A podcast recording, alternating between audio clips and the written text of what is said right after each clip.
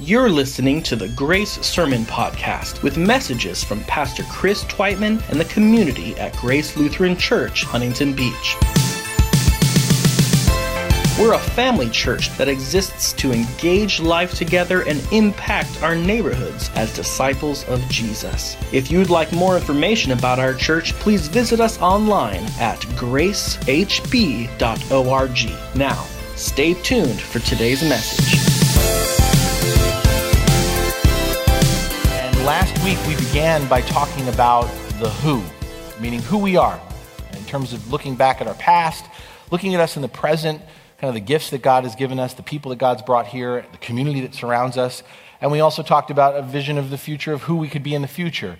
And, you know, every sermon series that we do here, I live in this idealistic world that if you're not here on a particular Sunday, I assume and hope that you go back and listen to the sermon that you missed.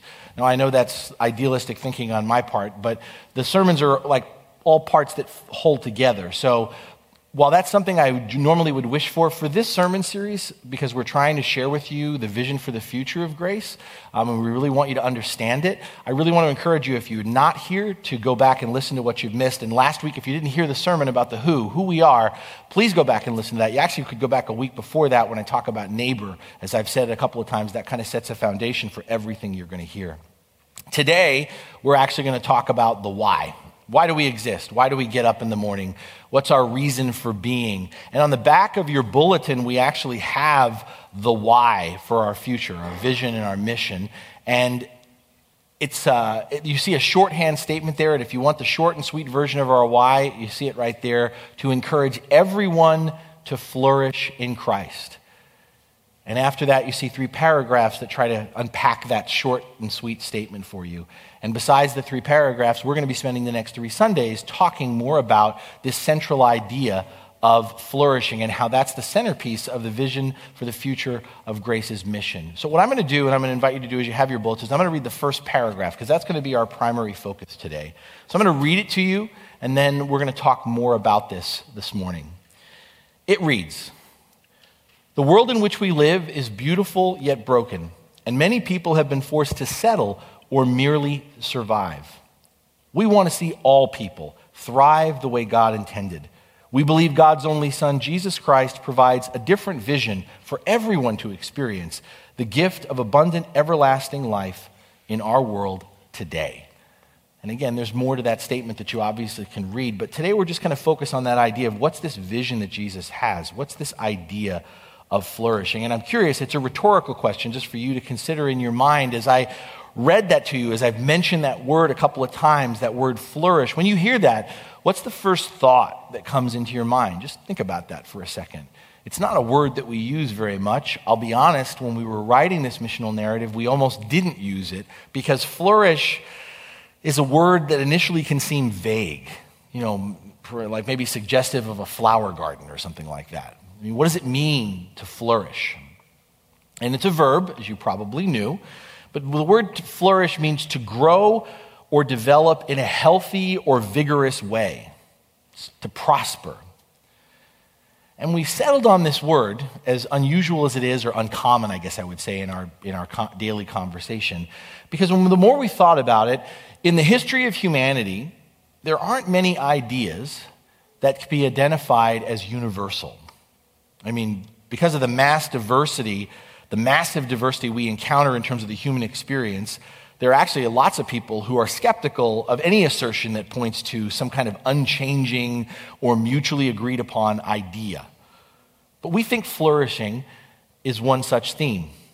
I mean, if you think about it, in the midst of all the diversity of human cultures and worldviews, across the broad landscape of our history as humanity, people everywhere innately desire and seek the best life they can possibly experience. Even when confronted by limitations and challenges, our imagination, our creativity, our dreams are driven by the conviction that our life and our circumstances are not meant to be static.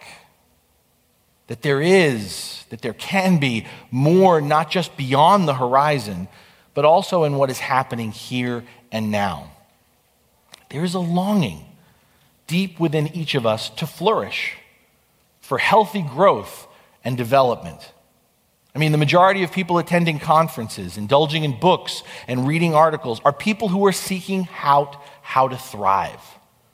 Marketing gurus have long tapped into this universal yearning. I mean, if you put the word flourish into Google, it will actually come up with 56 million results. 56 million. Amazon has page after page of books dealing with how to flourish personally, how to flourish in your family, how to flourish in your job, how to flourish in relationships, and so forth. And like you heard, we as a staff and as elders have really become convinced the more that we kind of took in all the information we've gleaned over this last year and a half, as we got into the Word together, we've become convinced that flourishing really reflects what we're to be about as the church. That this is the primary way we're to understand and share the gospel and the kingdom is through this idea of flourishing. And so, like I said, to better capture this vision, we're going to unpack it. And what we're going to do today is we're going to begin with a, be- a basic understanding of how God defines and expresses how we are to thrive together. Now, where we left, left off last time, if, and if you weren't here, the very end, is this just broad understanding, this general understanding of our why as the church with a capital C. Not just grace, but the church as a whole. And our broad, general understanding of our why as the church is to share the gospel and to reveal the kingdom. That's why we exist. That's why we get up in the morning, to share the gospel of Jesus Christ and to reveal the kingdom of God that is among us. So, our why as grace comes out of this, flourishing has something to do with that. And so, as a way of kind of introducing this, and I've talked about this in sermons before, one of the things we need to realize, which I th- why flourish teases out something important, is for too long here at Grace, but also in the church in general, we've reduced the breadth and width of this good news, the gospel, the breadth and width of the reign of God to just two things the forgiveness of our sins and our salvation from death. But as you've heard me say a couple of times, more than once from here, forgiveness is only the beginning of the gospel. The forgiveness of our sins is only the beginning of our gospel. And salvation from death is not the end or even, the, or even close to the end of the reach of the kingdom of God. Both of these are true, but this is not it when it comes to what we have to share, what we have to offer. And even if it was, there's a lot left in between these two fixed points forgiveness, and salvation, right? I mean, what about all the stuff in the middle?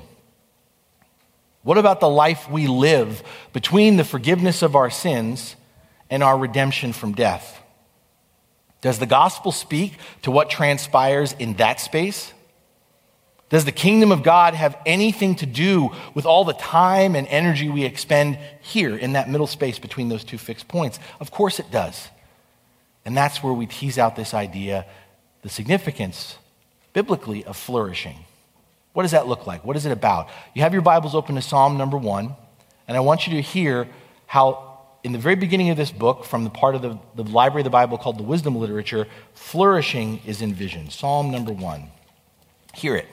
It reads Blessed is the one who does not walk in step with the wicked, or stand in the way that sinners take, or sit in the company of mockers but whose delight is in the law of the Lord, who meditates on his law day and night, that person is like a tree planted by streams of water, which yields its fruit in due season, and whose leaves do not wither. Whatever they do prospers. Not so the wicked. They are like chaff that the wind blows away. Therefore, the wicked will not stand in the judgment, nor sinners in the assembly of the righteous. For the Lord watches over the way of the righteous but the way of the wicked leads to destruction. This is the word of the Lord. Thanks be to God. We'll get to Matthew 5. We're actually going to look at two scriptures today in a little bit, but let's just focus here for now. Here we have an evocative image of human flourishing that's centered around a tree that is rooted, planted by streams of water. The key word that you probably picked up here is the word blessed. But the thing is, as we read this, we're probably familiar with this. If you ever turn to the book of Psalms, it's the first one there, so you probably have heard this at some point in your life. The, the problem we have is our English translation of the actual word that's being used here. If you weren't with us in the summer, this is part of why I did this in the summer. We had a sermon series talking about getting behind the, the meaning, the actual meaning of some of the English translations of some key Hebrew and Greek words, and this is another example of it. The Hebrew word that's translated here into English as blessed is the Hebrew word ashrei. A, it's literally A S H R E, ashrei. The interesting thing is, even though we translate ashrei as blessed, the Hebrew word for blessed is actually baruch. It's a totally different word. And it's a totally different word that also corresponds with to- what we typically understand, what we think of when we think of blessing or blessed or being blessed. When we talk of blessing, being blessed, we think of an action through which God bestows favor, gives to the recipient what we might call a divine stamp of approval. Right? That God bestows, good job, blessing upon someone. But the thing is, there's this clear distinction in Hebrew between divine favor, that divine stamp of approval, and what's known as a description, just a description of one's state of being, a description of one living centered in the way God designed everything to be. In other words, flourishing. We use in English blessed to describe both of those concepts, both those ideas with one word. Interestingly, not just Hebrew, but I actually researched this. Pretty much every other language makes a clear distinction between these two ideas. On the one hand, this, God, this idea of God pouring out divine favor based on an action that we do, and then this idea of, of a state of flourishing, this idea of existing in a centered way the way God designed things to be. In every other language, except for English, these are two separate words. Now, I want to be clear as I continue to unpack this. Obviously, human flourishing is only possible because of divine blessing. Human flourishing is only possible at all because of the goodness of God's gracious provision. That being true, there is still a distinction in this particular word, ashrei. It's this, not this idea of God responsibly bestowing favor on us. The psalmist here is not making a claim about God's favor at all. Rather, what the psalmist is doing is offering us an inspirational vision for the best way of being in the world, the way that results in human flourishing. What is presented is a powerful, imaginative invitation to be, to exist, to orient one's life in the state of God centeredness. I tried to think of a couple of ways to help you appreciate this.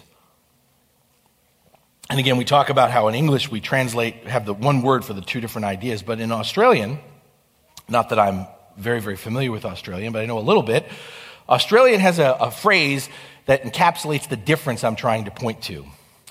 Um, it, gives, it kind of helps us understand this distinction between bestowed favor from the Lord and just this idea of flourishing. And this Australian phrase is good on ya." You ever heard that phrase before? Good on ya. Good on you.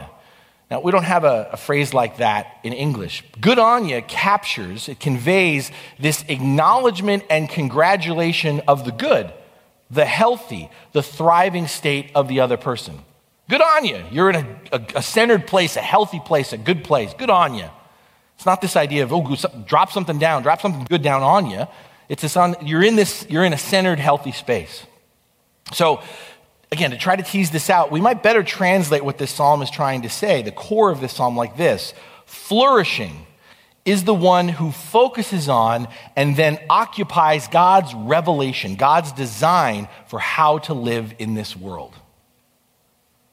Now, again, I realize this distinction is very subtle, but it's significant. So let me give you another example. It's more personal to me. Many of you may or may not know that outside of what I do here, I also teach. I teach actually from the school I went to, Fuller Theological Seminary.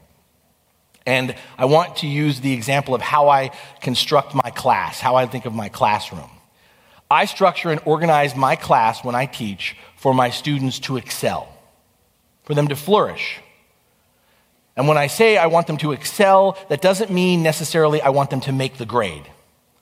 To excel, when I say that, this idea of flourishing, I structure and organize things so that they will learn, so that they will grow in the context of my class. Because the thing is, sometimes one can make the grade without necessarily learning and growing. I mean, have you ever had a class where you were able to get the A and you did absolutely nothing?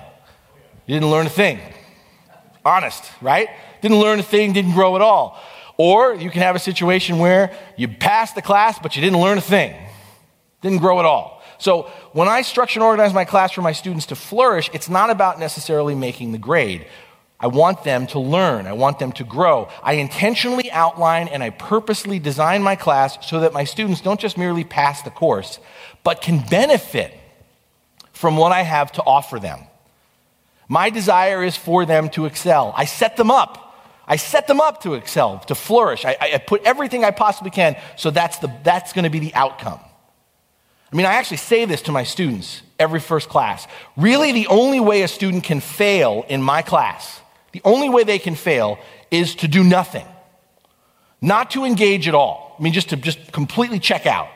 Or by completely ignoring or rejecting all the instructions and guidelines that I've provided for participating in completing the course. They're just basically ignoring all the things I've done to set them up to flourish. That's the only way they can fail. Either that or just by completely doing nothing. On the other hand, as they operate, as they occupy the contours of what I've set up, what I've laid out, as they pay attention and follow the instructions and guidance I've built into the course, they excel. They learn, they grow.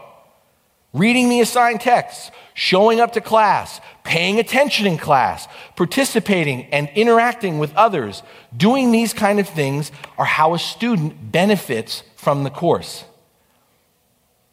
But it's not like I bestow favor on each of them. I give them extra points for doing this kind of stuff. You with me? It's not even like a tit for tat manner, or well, if you read the book, then I'll give you an A. One flourishes by doing such things, benefits from the course because these elements that I'm pointing to are part of the rhythm and flow of how the class was designed. You guys with me on this? Now, I may show favor to a student in different moments, some of them not all the time. I mean, I may, depending on the circumstance, I may give extra, extra time to a student to complete an assignment. I may provide additional resources to them to go a little further in their work, but that is totally different than a student excelling because they are following the rhythm and flow of how the class was designed and laid out. If you're tracking with this at all, this analogy applies to God. All creation is God's classroom. All creation is God's classroom. God cares about who we are as a people, and God desires to develop us into a certain kind of people. God's interests go beyond, well, good, you're forgiven. Your slate's clean and good. Now you've been raised from the dead. God is interested. God is very invested in developing us into a certain kind of people. People who benefit from the life He has given us who excel and become who they were created to be. People created in his image, with his impression placed on them. Our Father has ordered and structured creation, our lives, to work in a way that allows us to fulfill the desire he has for us. Got to share a little something with you, and Betty, you're a part of this story, so be ready for it. Betty is my assistant, as you know, and I write Hearts Up, uh, an article every week that's an introduction to the sermon. And Betty will check that for me before it's published, along with Mary. And I sometimes get a gold star if I don't make any mistakes in what I wrote. That doesn't happen very often. But the other thing that both Betty and Mary will do is they will often kind of comment back and say, We don't like the way you worded this, or we think this doesn't make sense, or this, we don't think people are going to understand this, or, or just will say, like, change this. They never ask, by the way, they just tell me to change it.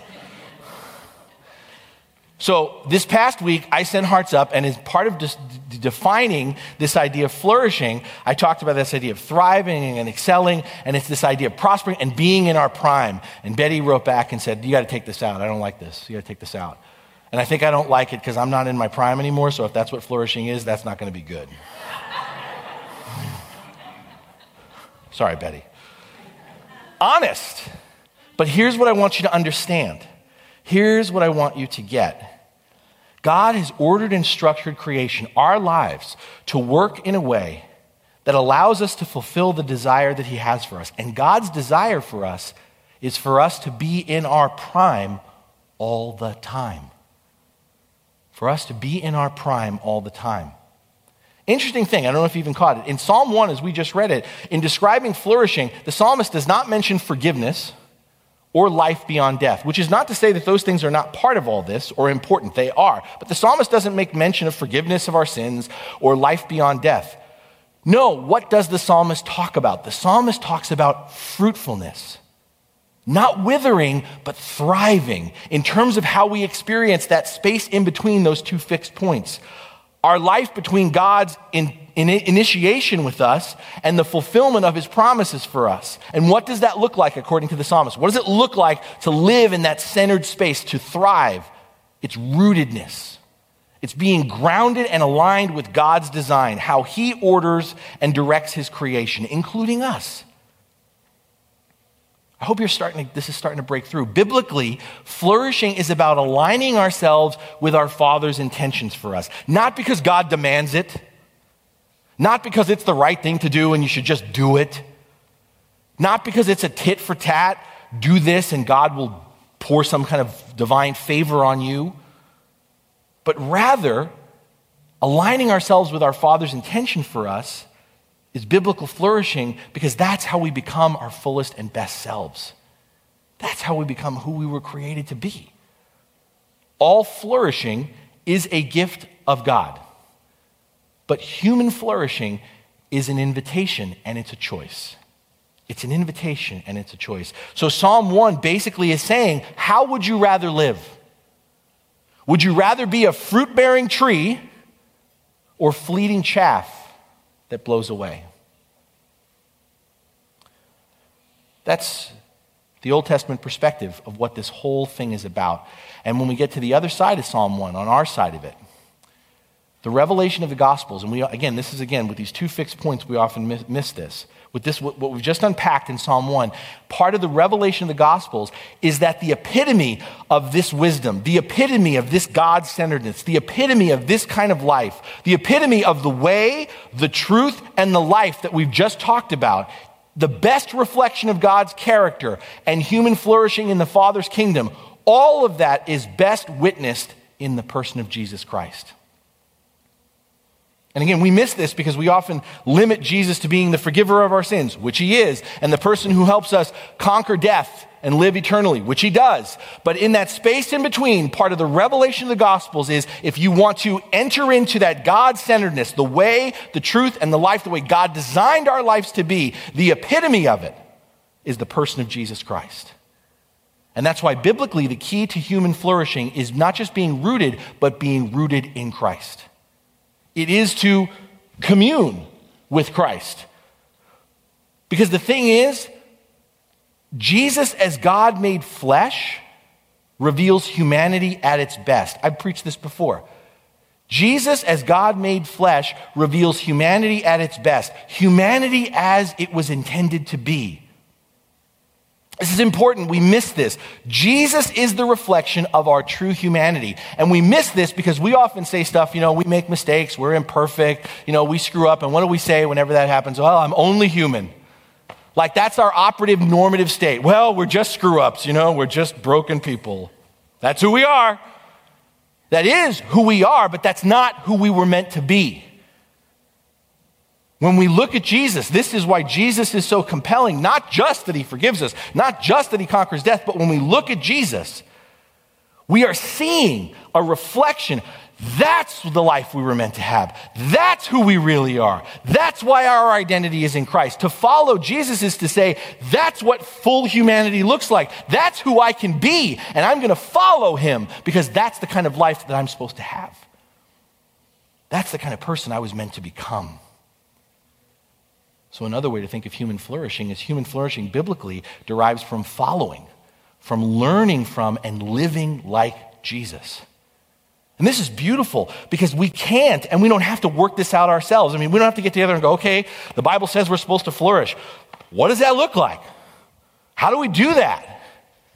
God not only tells us, He shows us. He comes down to us and says, This is it. This is who you are learning from and living like Jesus, flourishing in Christ, has been structured and organized for us in God's classroom. It's been made possible for us too. If we sit there and go, but I'm not Jesus, I can't be Jesus. Yup, you're not Jesus. You can't be Jesus on your own. Neither can I. But God has structured and organized it in a way that we can flourish. We can become who we truly are in Christ. And how has He done this? Through the giving of His Holy Spirit. That's the significance of Pentecost. God has given us His Holy Spirit. He's provided us both with the empowerment and the direction that we can follow Christ, that we can become like Christ, that we can be in Christ. You go through the Old Testament, and that's why you see Paul and Peter and John talking all the time about this symmetry, this fusion of our lives in Christ. It's not possible by our own, our own strength, our own brilliance, but it's possible by the Spirit of God who gives us that strength, who gives us that focus in that direction. To better appreciate this about Jesus, I mean, if this is true, and it is, this is the gospel, then we turn, we ought to turn, if, if we learn, if we flourish by learning from and living like Jesus, then we ought to turn to the greatest teaching that Jesus has ever given. And you all know it, most people outside the church do. Greatest teaching Jesus has ever given is the Sermon on the Mount. And that's where you can turn to Matthew chapter 5. Matthew chapter 5 in your Bibles. The Sermon on the Mount actually takes about three chapters, chapter 5 through chapter 7. And here's something as you're turning to Matthew chapter 5 that I bet you never caught before. And this is part of why I had us read Psalm number one. If you remember this teaching that takes three chapters, if you read it later today, here's something that will be striking to you now. Is the Sermon on the Mount is Jesus' expansion of Psalm 1. This foundational Hebraic teaching that we just looked at briefly, the Sermon on the Mount is Jesus' expansion of that teaching. Notice as you're getting to Matthew 5, think about the parallels between the two passages separated by generations of believers. Both of them, Psalm 1 and the Sermon on the Mount, contrast two paths, two ways of being in the world. Both of them, Psalm 1 and the Sermon on the Mount, invite their hearers to take a particular path marked by its fruitfulness. Both, Psalm 1 and the Sermon on the Mount, are providing a picture of the good life, a life that is flourishing. The start of this sermon in Mark, uh, Matthew chapter 5, in fact, bears, bears a series of statements about flourishing. We call these verses the Beatitudes, and I'd like to read them to you right now. So you've got Matthew chapter 5 open, and we're going to be reading from verses 4, or 3, excuse me, through 10. Let's hear them. Jesus said, Blessed are the poor in spirit, for theirs is the kingdom of heaven. Blessed are those who mourn, for they will be comforted. Blessed are the meek, for they will inherit the earth. Blessed are those who hunger and thirst for righteousness, for they will be filled. Blessed are the merciful, for they will be shown mercy. Blessed are the pure in heart, for they will see God. Blessed are the peacemakers, for they will be called children of God. Blessed are those who are persecuted because of righteousness, for theirs is the kingdom of heaven. Blessed are you when people insult you, persecute you, and falsely say all kinds of evil against you because of me. Rejoice and be glad, because great is your reward in heaven, for in the same way they persecuted the prophets who were before you. And again, this is the word of the Lord. Thanks be to God. We call these opening verses of the sermon here the Beatitudes because the word of the word blessed that starts each line. And the Latin word for blessed is beatus, hence Beatitudes. But surprise, surprise, once again, we have a problem, the same problem in Greek that we have in Hebrew. Our English translation of the Greek word that's used here is not helpful. The Greek word that's used here is makarios. And it's better translated not as blessed, but more like we just saw in Hebrew, it's actually parallel to Ashrei in Hebrew. It's better translated as thriving, flourishing. So, again, if you weren't with me before, Makarios, what Jesus is saying here, this is not a statement of divine action, of God pouring out favor. Do this and get this from God.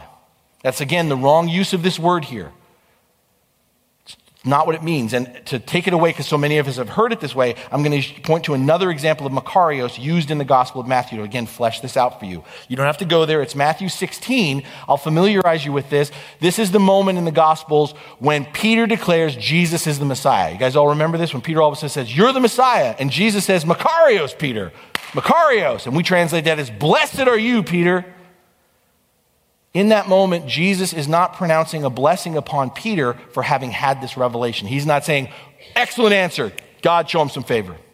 God, dump down some favor on Peter right now. I mean, just a side note if that's what Jesus is doing, if Jesus is blessing, pouring out some divine favor on Peter in that moment, then think about this. Then why, like a minute later, did Peter go so wrong so fast? You remember this, right? That all of a sudden, Peter all of a sudden like turns around and Jesus goes from saying, Makarios, Peter, to get behind me, Satan. What did the blessing not take? What? You know, God poured down the favor and it just didn't, it just like rolled off Peter's back? No, what's happening here like we've been talking about, is Jesus proclaims Peter is Makarios. He is flourishing because he's able to see Jesus is the Messiah. He's not getting favor from God for a good answer. Peter thrives because he's been the recipient of God's revelation about Jesus. He's sitting in that God centeredness. He gets it.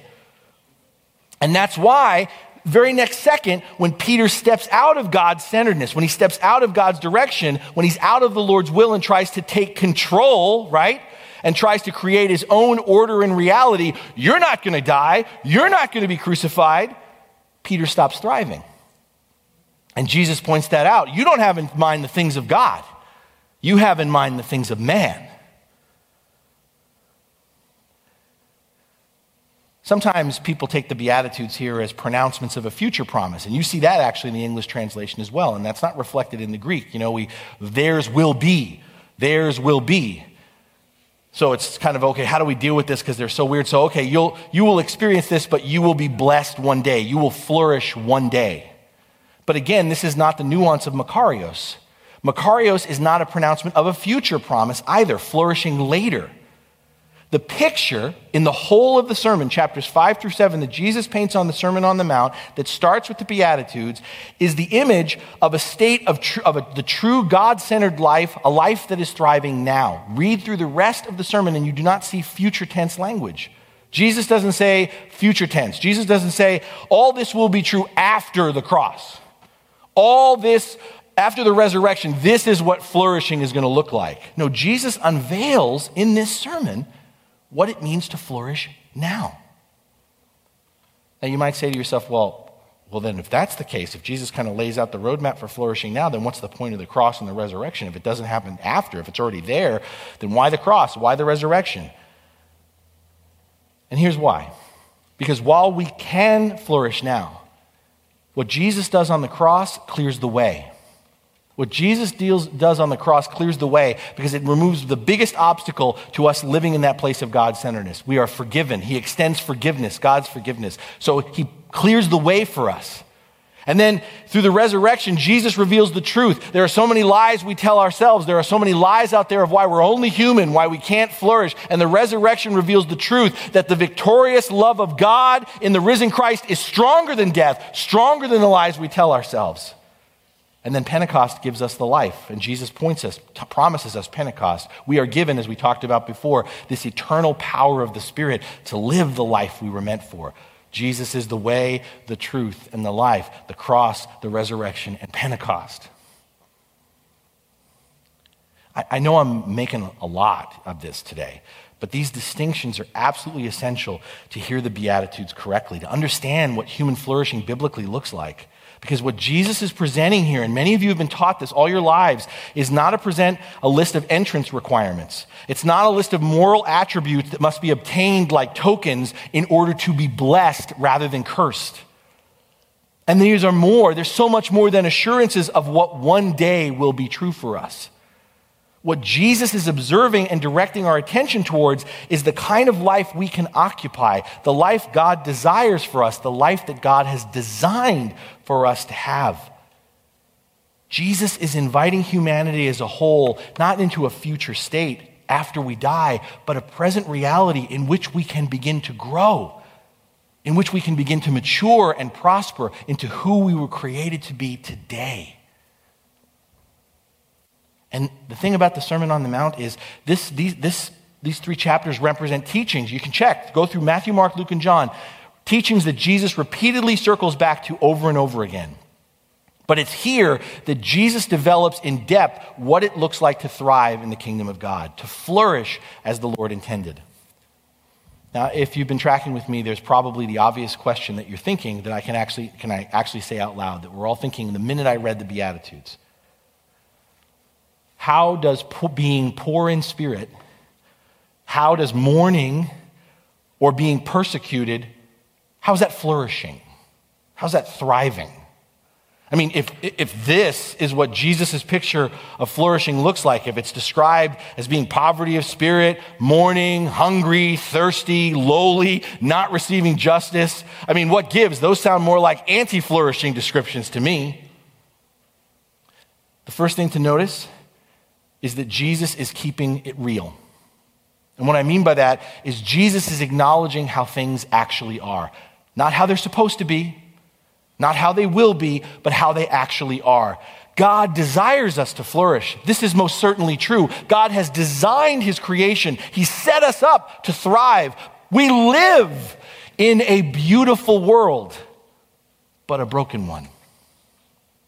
A universe that's been cracked by our rejection and rebellion against God's purposeness and will for our lives. This, our sin, what we call our sin, has injected suffering and pain, loss and chaos into our earthly existence.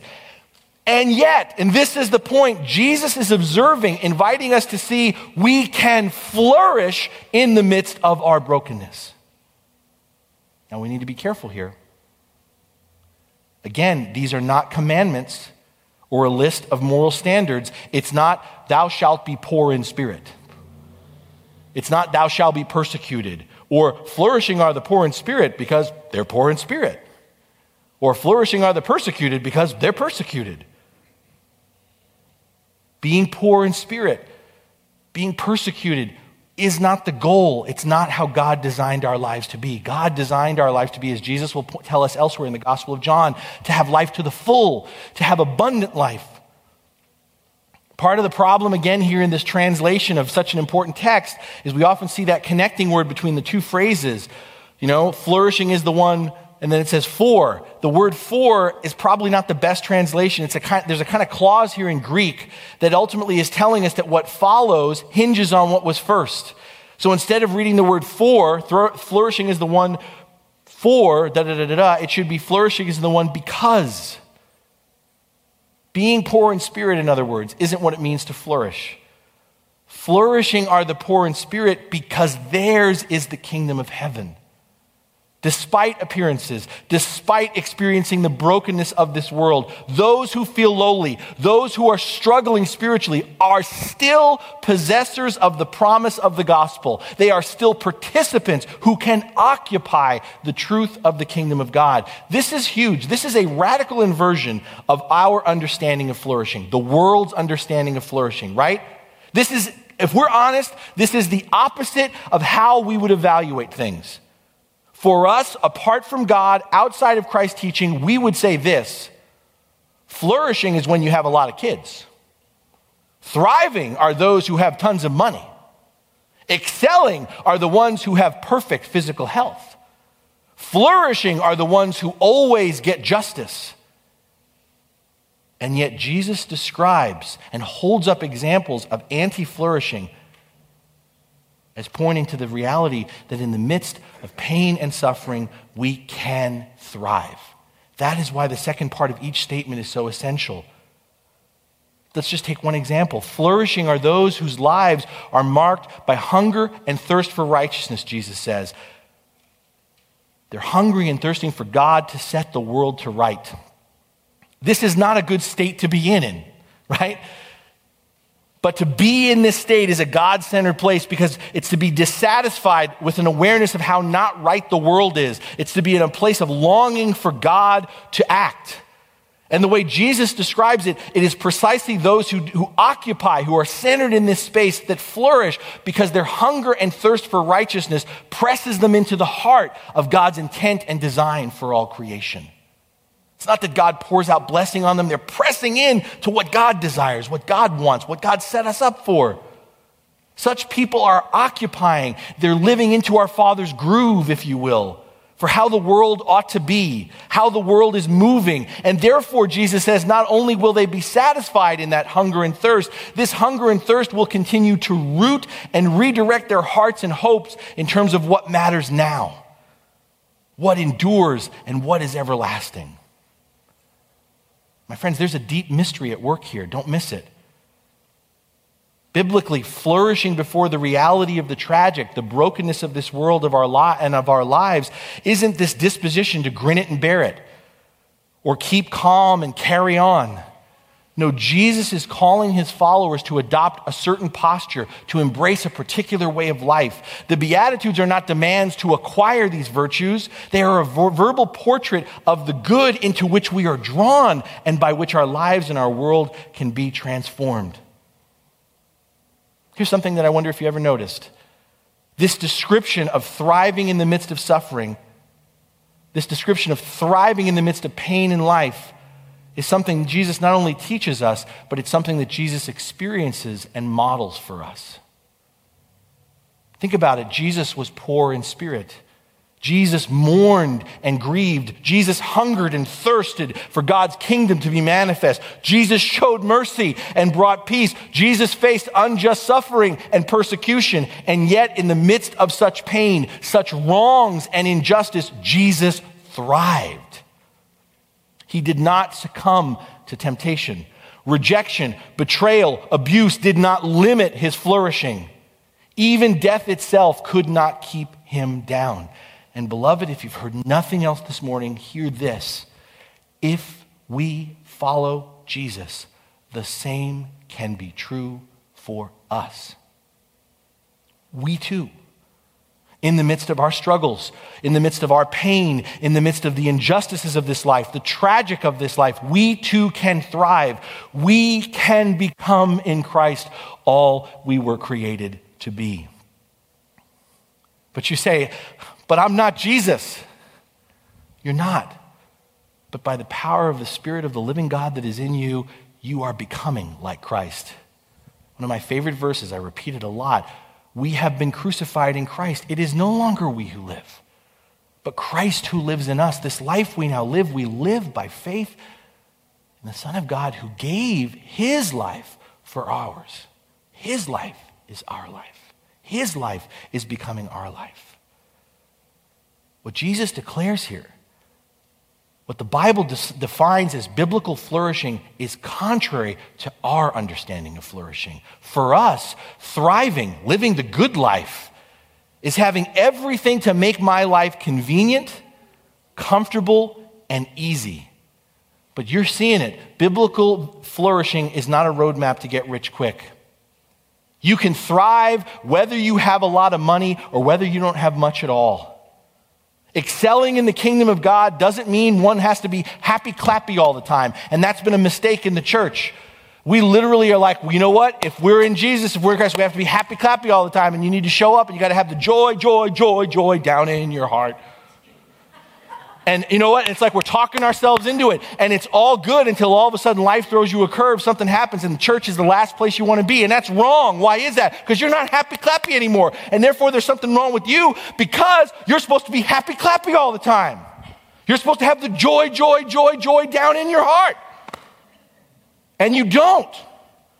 And so therefore, God must not be pouring out favor on you. And that's not how it works. That's not life how it is. You can flourish, Jesus declares. The Bible declares you can flourish even when you mourn. You can thrive even when you experience loss. But we flourish and we thrive by remaining rooted in Christ and abiding in the eternal life, the full and abundant life that Jesus has constructed and designed for us, all of us, now through the work of the cross and the resurrection, through the giving of his Holy Spirit. The Lord's intent and design for our lives is not for us to fade away, but to prosper. Not to succumb to death, but to be resurrected from it. God's design, what Jesus has done on the cross and the resurrection, the gift of Pentecost, it doesn't always change our circumstances, people. But it can and it does always infiltrate them even as we are works in progress, even as the yeast of the kingdom of God is still working through the dough of our lives, we can flourish. We can learn. We can grow. We can mature. We can be lit, begin to live into eternity now. Flourishing in God's kingdom comes where comes as we are where we are. Flourishing in God's kingdom comes as we are, where we are. It is not based on where we wish we were or who we wish we were. I'm going to say that one more time because this is, this is it. Biblical flourishing in God's kingdom comes as we are where we are. It is not based on where we wish we were or who we wish we were. This is what drives the entire story of the Bible. This is what's at the heart of the gospel of Jesus Christ. This is what the inauguration of the kingdom of God is about. This idea, this beautiful, beautiful idea of flourishing. Biblical flourishing is being rooted in Christ. It's aligning ourselves with God's growth plan for our lives. It's not denying, but facing and confronting the pain and suffering inside of us and all around us. And we do that by pressing into the promise of His presence, by leaning into the experience of His unconditional love, and by living day after day after day after day living out of the hope of His amazing and limitless grace.